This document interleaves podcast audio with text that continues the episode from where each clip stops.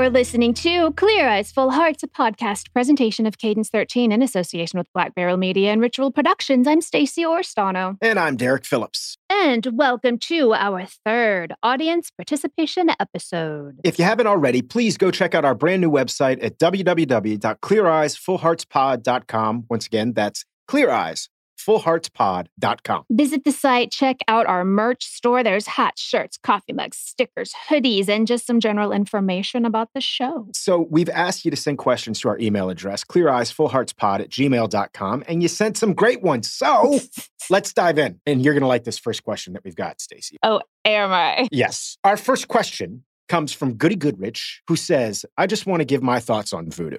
Stacey, Oh, what the hell are you thinking? That character is by far the worst piece of crap ever. This is not my words. This is from Goody Goodrich. He says, I absolutely hate that character. I'm curious what you like about the guy. There's literally nothing likable about the voodoo character. Uh, apparently, Goody Goodrich, he's not a big fan of Stacy Stacerich. okay, goody. Goody, it's just me and you talking right now. Welcome. Welcome to the podcast. Listen, I've gotten this from quite a few people since we started the podcast. And here's here's what I'm going to lay down. I've said it before, but the circumstances of Ray Tatum, just as a kid, he gets completely displaced from his home, his family, his school, his friends. He loses everything he knows. He goes to a state and a city he's never been in before, that in and of itself is terrifying. And he just wants to play football like yes he comes onto a team and he has a bit of attitude and there are things that that are hard but his life already so so far has been hard and all he wants to do is get home. So we because we have fallen so in love with our family and our and our Dillon family we look at him as a villain. But riddle me this Derek. All he does is come onto this football team and have a little bit of attitude, but backs it up with a lot of talent. And now let's look at Tim Riggins, who watched his best friend get paralyzed, didn't go see him in the hospital for six weeks, and then slept with his best friend's girlfriend. And we're calling Voodoo the villain of this story. I am, I, I, have questions. I hear where you're coming from. I hear where you're coming from. And, and it does bring up an interesting point that perspective is everything, and that before we're too judgmental of another person, we should walk a, a mile in their shoes. I love one of the things I love about you in general, Stacey, is that you just have empathy for people, and I think that that in and of itself is an awesome thing. Aw, That doesn't mean we're going to ever agree on the voodoo situation, but that's true. look. But it's also yeah. Look, I mean, as actors and and people in this business, I understand and you understand that voodoo is basically a device. He's set up to be a an antagonistic character. But I love that you take it from the perspective of actually voodoo has a backstory too and that's wonderful also. I think that i think that if if more people did that in the world the world would be a lot better place because we would stop being so judgmental of each other and we'd say hey you know this voodoo guy actually does come from a place and this is probably why he acts the reason the way he does. Maybe if we took a little time to get to know voodoo and have a conversation with him maybe he'd be a, a little bit nicer guy. If this TV show was called Voodoo and it was about him and from the viewpoint of him, and we saw a character like Tim Riggins and the trash that he was doing, he would be such a villain in that story and he would be a bad guy. I'm gonna, I'm gonna have to stop you right there if you're gonna keep talking about Tim Riggins like he's trash. That's my brother here. I gotta defend him. He did some trash. He has done some trashy things. All of us have done some trashy things. I hear where you're coming from. I disagree with you. Now, I'd love to know Voodoo's side of the story, but from my perspective, he just comes across as a crappy dude. Anyway, I'm done talking about Voodoo. For now. For now, no. We'll talk about him in the state championship game when that happens. Yay. And that's that's the last time I want to hear Voodoo talked about on this show or in, oh. in, in private, anywhere. No more Voodoo. Laying down laws. Okay, then here we go. Second question There we go. from Helen Phillips, who asks If you could play any other character on the show, who would you choose and why? I guess I know who I can't say. I, I always loved Coach. I always thought it would be cool to be Coach. One of the things that was kind of funny when in later seasons is that Billy was always getting into some kind of shenanigans and doing something stupid, and he was always kind of comic relief in later seasons. And I remember there was one time I was doing a scene, and Kyle Chandler was like, "Man." He goes, I wish I could do some of the stuff that you get to do on this show. And I was like, Are you out of your mind? I'm like, You get to play coach. I mean, that's, you're always cool. You always have the right advice. And he goes, Yeah, but it gets old always having the right answers. And it gets old always having to be the straight man. And that's not to say that Kyle didn't enjoy his time, but I can understand that as well. There's a thing that happens when you're on a show for long enough. Like you get to a point where you're like, I just want to not have to play the comic relief all the time. You know, I'd like to do a scene where I'm not wearing a banana hammock and doing the haka. I'd like someone to take me seriously, offset, on set, uh anywhere in life. And everyone took Coach seriously. Even when you went out to drinks with with Coach, it was still it was an air of it was Coach. I wanted to be looked at and respected.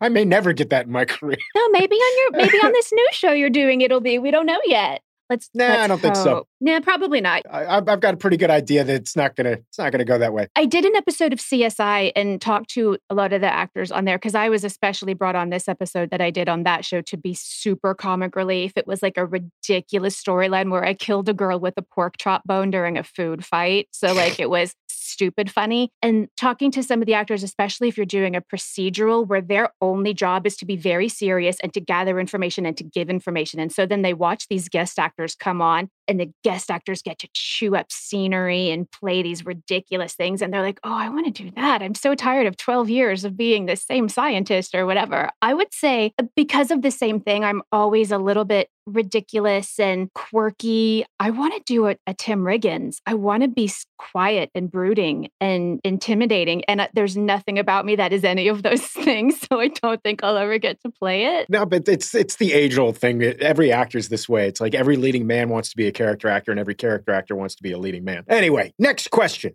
That's a Yep. great question, though. Thank you, Sounds Helen. good. Helen Phillips, who is no relation to me. This is our third question. This is from Kyle from Arizona. And he writes, What storyline or twist shocked you the most? It could be either good or bad. And he says, Mine was when Matt's dad died. He says he cried like a little baby. There's a straight up murder in our show that we talk about for two episodes and then never talk about again.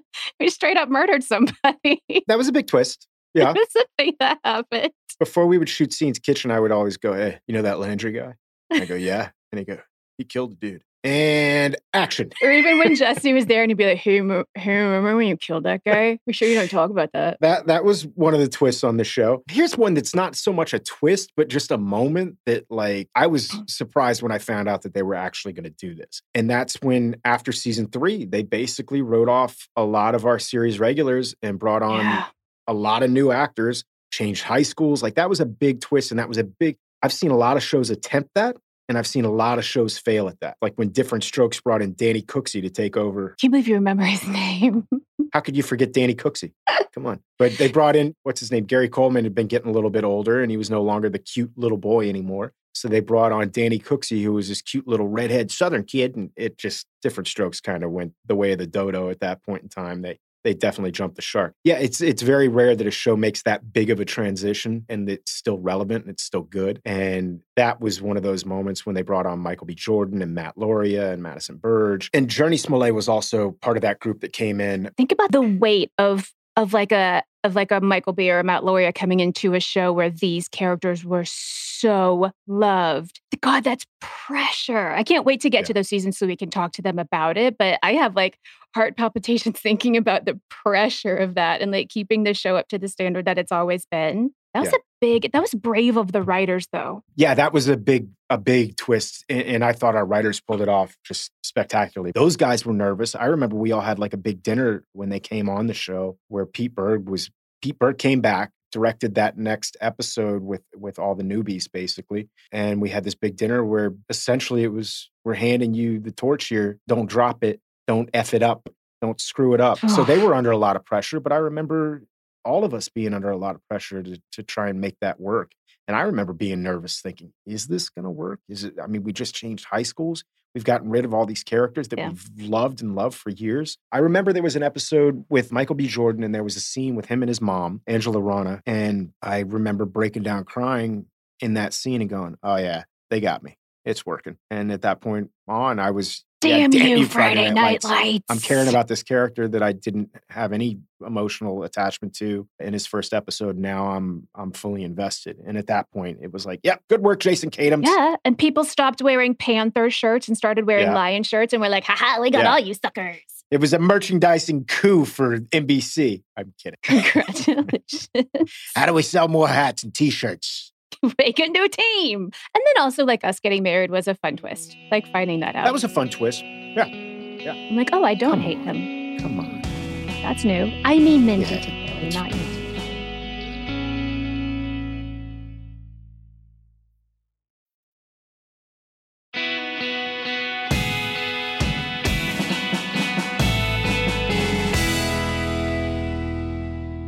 Noah Gronger is asking, why do you, I don't even know if I can do this.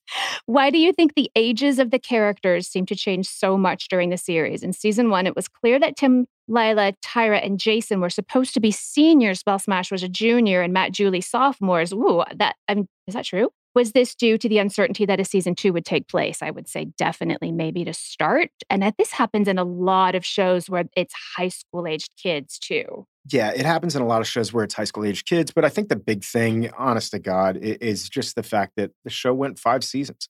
You got these characters that you love. How do you keep them around? So they had to to move those mm. ages around and all that stuff. I said to Stacy very early on when because Stacy hadn't seen the show that if you're gonna you can't get caught up in how old these kids are. It'll you just kind of have to accept it and move with it. But yeah, it it can be a little distracting. But we have to suspend our disbelief and just go with the characters Yeah. that we love. part of it is is it happened because of the previous question where we were talking about all these new characters being brought on the show. Yeah, their their ages bounce around a lot. I, I think all of us put up with it just so we can have Matt and Julie around for another two years or whatever. But at the end of the day, it is one of the few shows where they actually did graduate. And they did go off. They didn't all go to the same college. Coach didn't wind up at the same college with them, like a lot of shows have done. No Saved by the Bell, the college No years Saved by the Bell, the college years, no uh, Peach Pit After Dark. That was. It was 90210, the Peach Pit After Dark. You don't remember that? yes. I'm bringing up all the oldies. Danny Cooksey, Peach Pit After Dark. You're sometimes, Derek, I wanna I wanna crack open your head and look into your brain because it is filled with like trivial Yes. knowledge. There's nothing of any relevance in there. little nuggets. Nothing good. No, but I, I would take you to like a, a pub quiz night with me, especially if it's about TV movie theater. It's, it's great Hmm. to have this kind of knowledge. It will do nothing for me in my in my life. Mine's all just lyrics from songs. There you go. Next question. Uh, oh, this one's for me to Stacy. Okay, here's a question for you, Stacy. This one comes from Clint Switzer, and he wants to know: Was the landing strip an actual strip club in Austin? And also, what are some of the memories you have shooting inside the club, including some of your dancing scenes? Uh, he says, "I always found it humorous that underage kids like Landry, Julie, and Matt could just come waltzing in the club on a whim." Yeah, the rules seemed a little willy nilly at the landing strip as far as ages go. Definitely a real place called the landing strip because it's a stone's throw from the airport in Austin. Free fajita buffet if you are at the club. It's something just to interject real quick because I've never seen this in any other part of the country. Texas has what they call legs and eggs in a lot of these places. Legs and eggs. where you can literally go to a strip club and they also serve like buffet style breakfast. And I don't I don't understand that. I I've never understood like, you know what I want to do today? I'm gonna go stare at some boobies and eat some eggs. That's what I want to do. Listen, gotta gotta get your protein intake wherever you can. I think they're just looking out for their patrons. Memories of shooting inside the club. Oh, there are some that I don't know if I can get away with telling.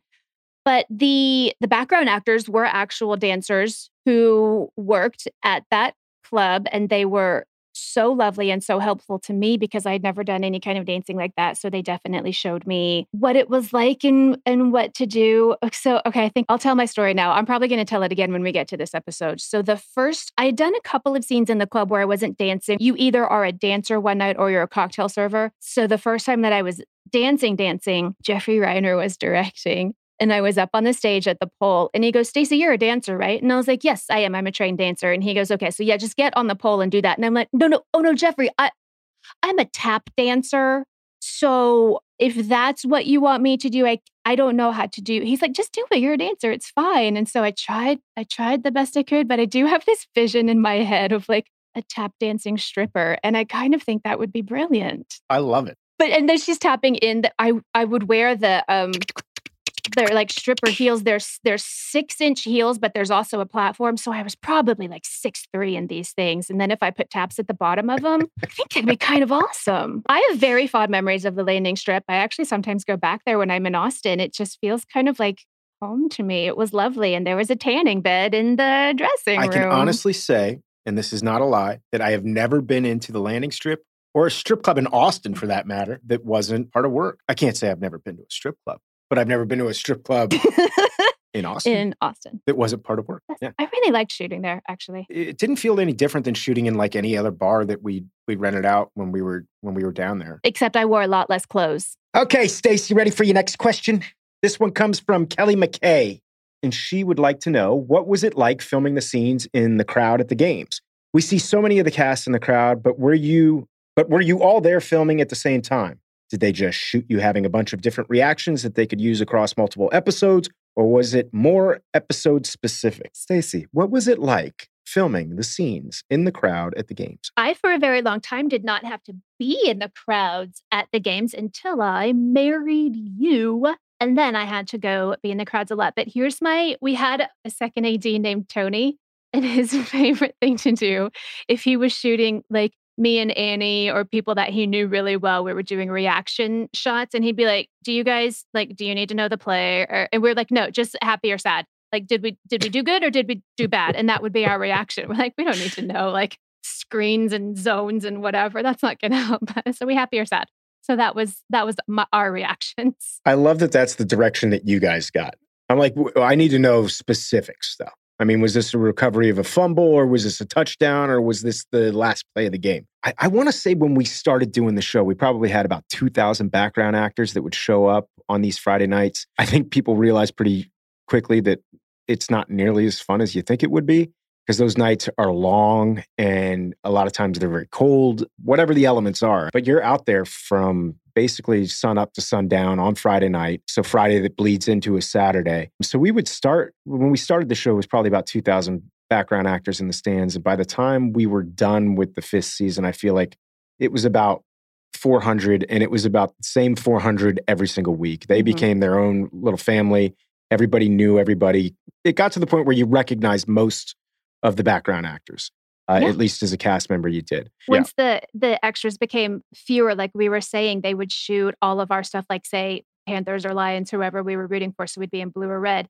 Then they would Yeah. we we would be done by then. We would wrap and they would keep background and they would turn around and they'd be on the other side of the stadium wearing different colors and they would Yeah. cheer for the other side of the team and we were done by then. The second part of that question was Did they just shoot you having a bunch of different reactions that they could use across multiple episodes, or was it more Uh. episode specific? And that's that's actually a great question. It was definitely episode specific and it had Yeah. to be just for continuity for like costumes, honestly. Yeah. So every episode, if we were shooting something that was a football game, that's that specific episode, we would have a different eh, director basically for every episode. Some of those directors repeated episodes, but they would bring out that different director and that director would shoot it the way they wanted to shoot it. So, yes, 100% episode specific.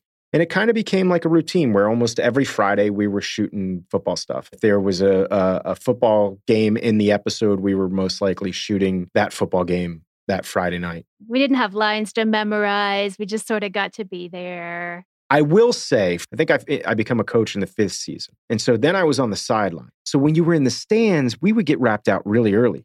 So we would shoot all the main players in the stand, all the main actors in the stands, and we'd shoot them. And we would most likely be wrapped out usually by 10 o'clock Mm. at the latest. Still plenty of time for all of us to go to 6th Street or West 6th and, and grab a couple drinks, have some margaritas at a, a local Mexican place that was right around the corner. But then when I became a coach, this was the bad part. Like Connie and Stacy and Annie would all wrap out and they'd be like, see you guys later. Goodbye.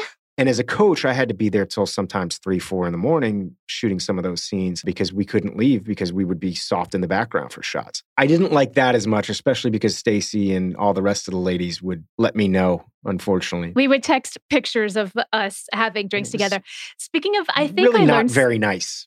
No, uh, not at all. Well, we were trying to be. I think I learned soft in the BG from Dana, Dana Wheeler Nicholson, who played my mom. She always called it soft in the BG. And she also called it because she was in the movie Tombstone. She Yeah. called it cactus acting because that's what they called it on Tombstone. And I've taken that into every job I've done. It's like, you're just doing a little cactus acting. I always call it a glorified extra. Because very rarely did Billy ever have anything to contribute while he was on the sidelines of these games, but he was there. Can I tell you my favorite moment of you in the stands? I was with you Yeah, or, or was I with Annie or Tyra? I'm not sure. It was when Coach, after Coach and, and Tammy have their baby, and so she's mm-hmm. she, she's in the stands carrying her baby, like shaking and cradling and like this, and just walking around. And it was in between takes, and we were just like playing around. And she was down at like I at remember this, and I don't think it's funny. It's hysterical. She's at the fence, and she looks up. You're probably like ten rows back, and she goes, "Hey, Derek, catch my baby." And she threw her baby at Derek, but she was doing such a good job of pretending that what was actually a doll was her real baby that the entire stand goes,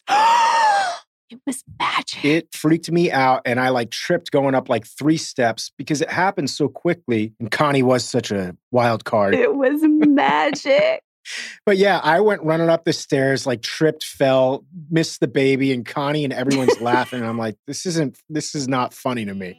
Like I, my heart was racing. Comic gold ah. to the rest of us. Oh, fun time. Glad you guys had a great time at my expense.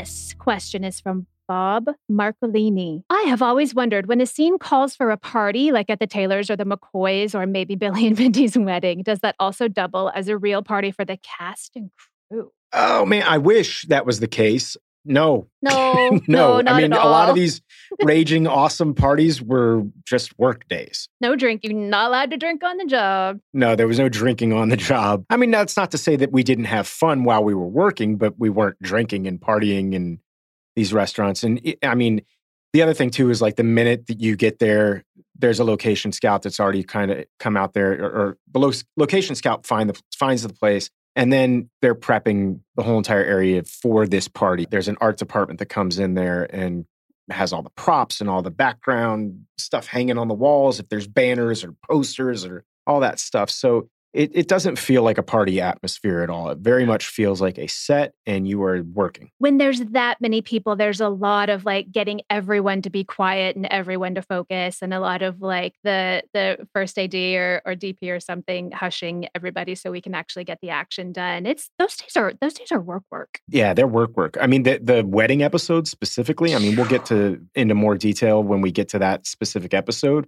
But that was one of the longest days we ever had on set on Friday Night Lights yep. because the wedding episode, I feel like it was something like 20 pages. All the wedding stuff was about 20 pages long, and we shot that in one day. Do you remember what it was, Stacy, where we shot? It was like a, um, I can't think of the name of it. What, what do they call those? Uh, like a, like a moose club kind of thing or, or oh like yeah like an elk like an elk lounge or something. Yeah like an elk den or yeah i do remember some of the background actors who were just so dedicated and always in it and anytime they were rolling they would be dancing like because we were at a wedding mm-hmm. and dancing. And one of the times, one of them looked over at and there's no music. No music. They're still so into it. One of them looked over at me one time and was like, "Why aren't you and Derek dancing right now?" And I was like, "Oh God, you guys, the cameras aren't on us. They're over on Minka. We're fine. Yeah. You can you can stand down." But I love the dedication. Yeah, you get really you get to a point after you've been doing this a little while where it's it's not just about I don't want to dance if the camera's not on me. It's also the fact that I've got to be doing this maybe for the next 18 hours. I, I made that mistake early on in my career because I was you get on a set and you're like excited to be there and you're jumping around, you're bouncing around. And then 10 hours later, it's like, I wish I hadn't exerted all that energy 12 hours ago. But those are great questions. That's a really great question. And man, I can't wait to talk more about the Billy Mindy wedding episode. That we'll talk way more in detail about that it's episode. It's going to be a two hour episode. okay for you. Are you ready, Clint? Is this the same Clint? Also, oh, this is one. This is same Clint. I think a question for you. That was for me. Mm-hmm. This one's for you. What was your relationship like with Taylor Kitsch off screen? Your scenes together were always so intense, so many memorable fights. That's true, and it seemed like your chemistry together was tremendous. I hate that guy.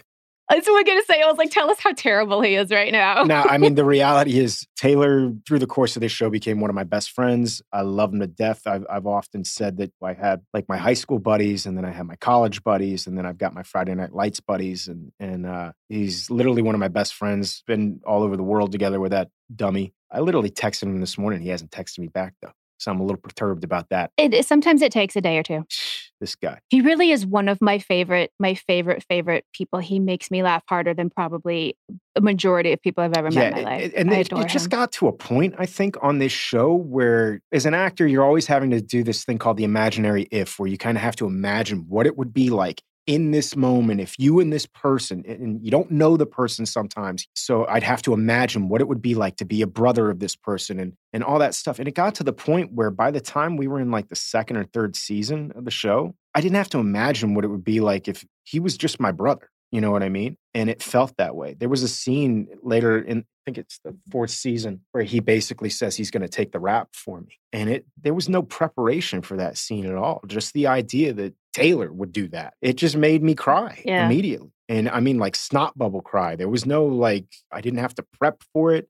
And on a lot of things you would have to prepare yourself for a scene like that. But it just it really just felt like two brothers. And and I consider him to be a, a brother. He's as I said, he's one of my best friends. So yeah, I can't stand him. He's a pain in the Yeah, ass. Yep, terrible. Hate him. One last one from John Hannon. Why does the show use fake universities for plots like TMU? There are a few references later in the series to real universities, like when Smash says he's going to commit to Alabama in season two, I think. But how come when a university is more heavily involved in the plot, why does it have to be fake?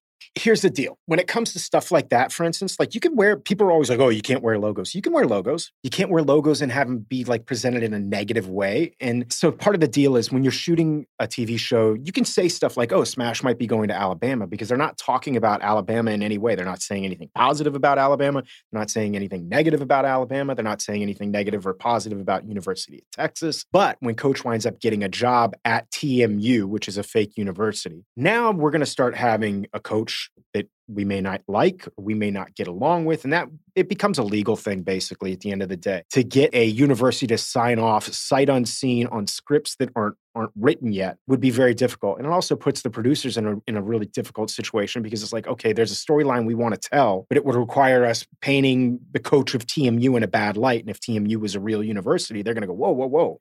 You can't present one of our coaches in a bad light. And so it it, it basically hamstrings the uh, writers if the writers don't have the ability to write what they want to write. I am an avid lover and watcher of Law and Order Special Victims Unit. And they have a university that they use called Hudson University that they're saying is in Manhattan, doesn't exist, but it's where a lot of sexual assaults and rapes happen, probably like hundreds. And somebody wrote a tweet one time that was like, why would anyone ever want to go to Hudson University? Assaults happen there every day. And I'm like, no, yeah, it sounds kind of awful. I worked on a show called Longmire, did about 14 episodes on it, but like Longmire is this teeny, teeny little town in Wyoming. And there's like, I don't know, there's like a death every other week. In the, and I'm like, dude, what is going on in this town? There is a murder like every other day in this town. Why would anyone want to move to Absaroka County? You know? You're kind of like um, Murder She Wrote too. Like a lot of murders happen around this Yeah. one person. Maybe we should be looking at that one person. Angela Lansbury, I'm looking at you.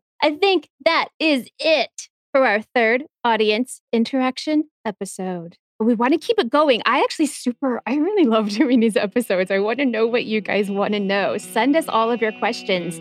Our email address is cleareyesfullheartspod at gmail.com. And join us next time when we talk about episode 13 of Friday Night Lights titled Little Girl, I Want to Marry You, with special guest Liz Mikel, who played Corrina Williams, aka Mama Smash. We're all excited about that. She's literally one of my favorite characters on the show. But until then, clear eyes. Full hearts, can't lose.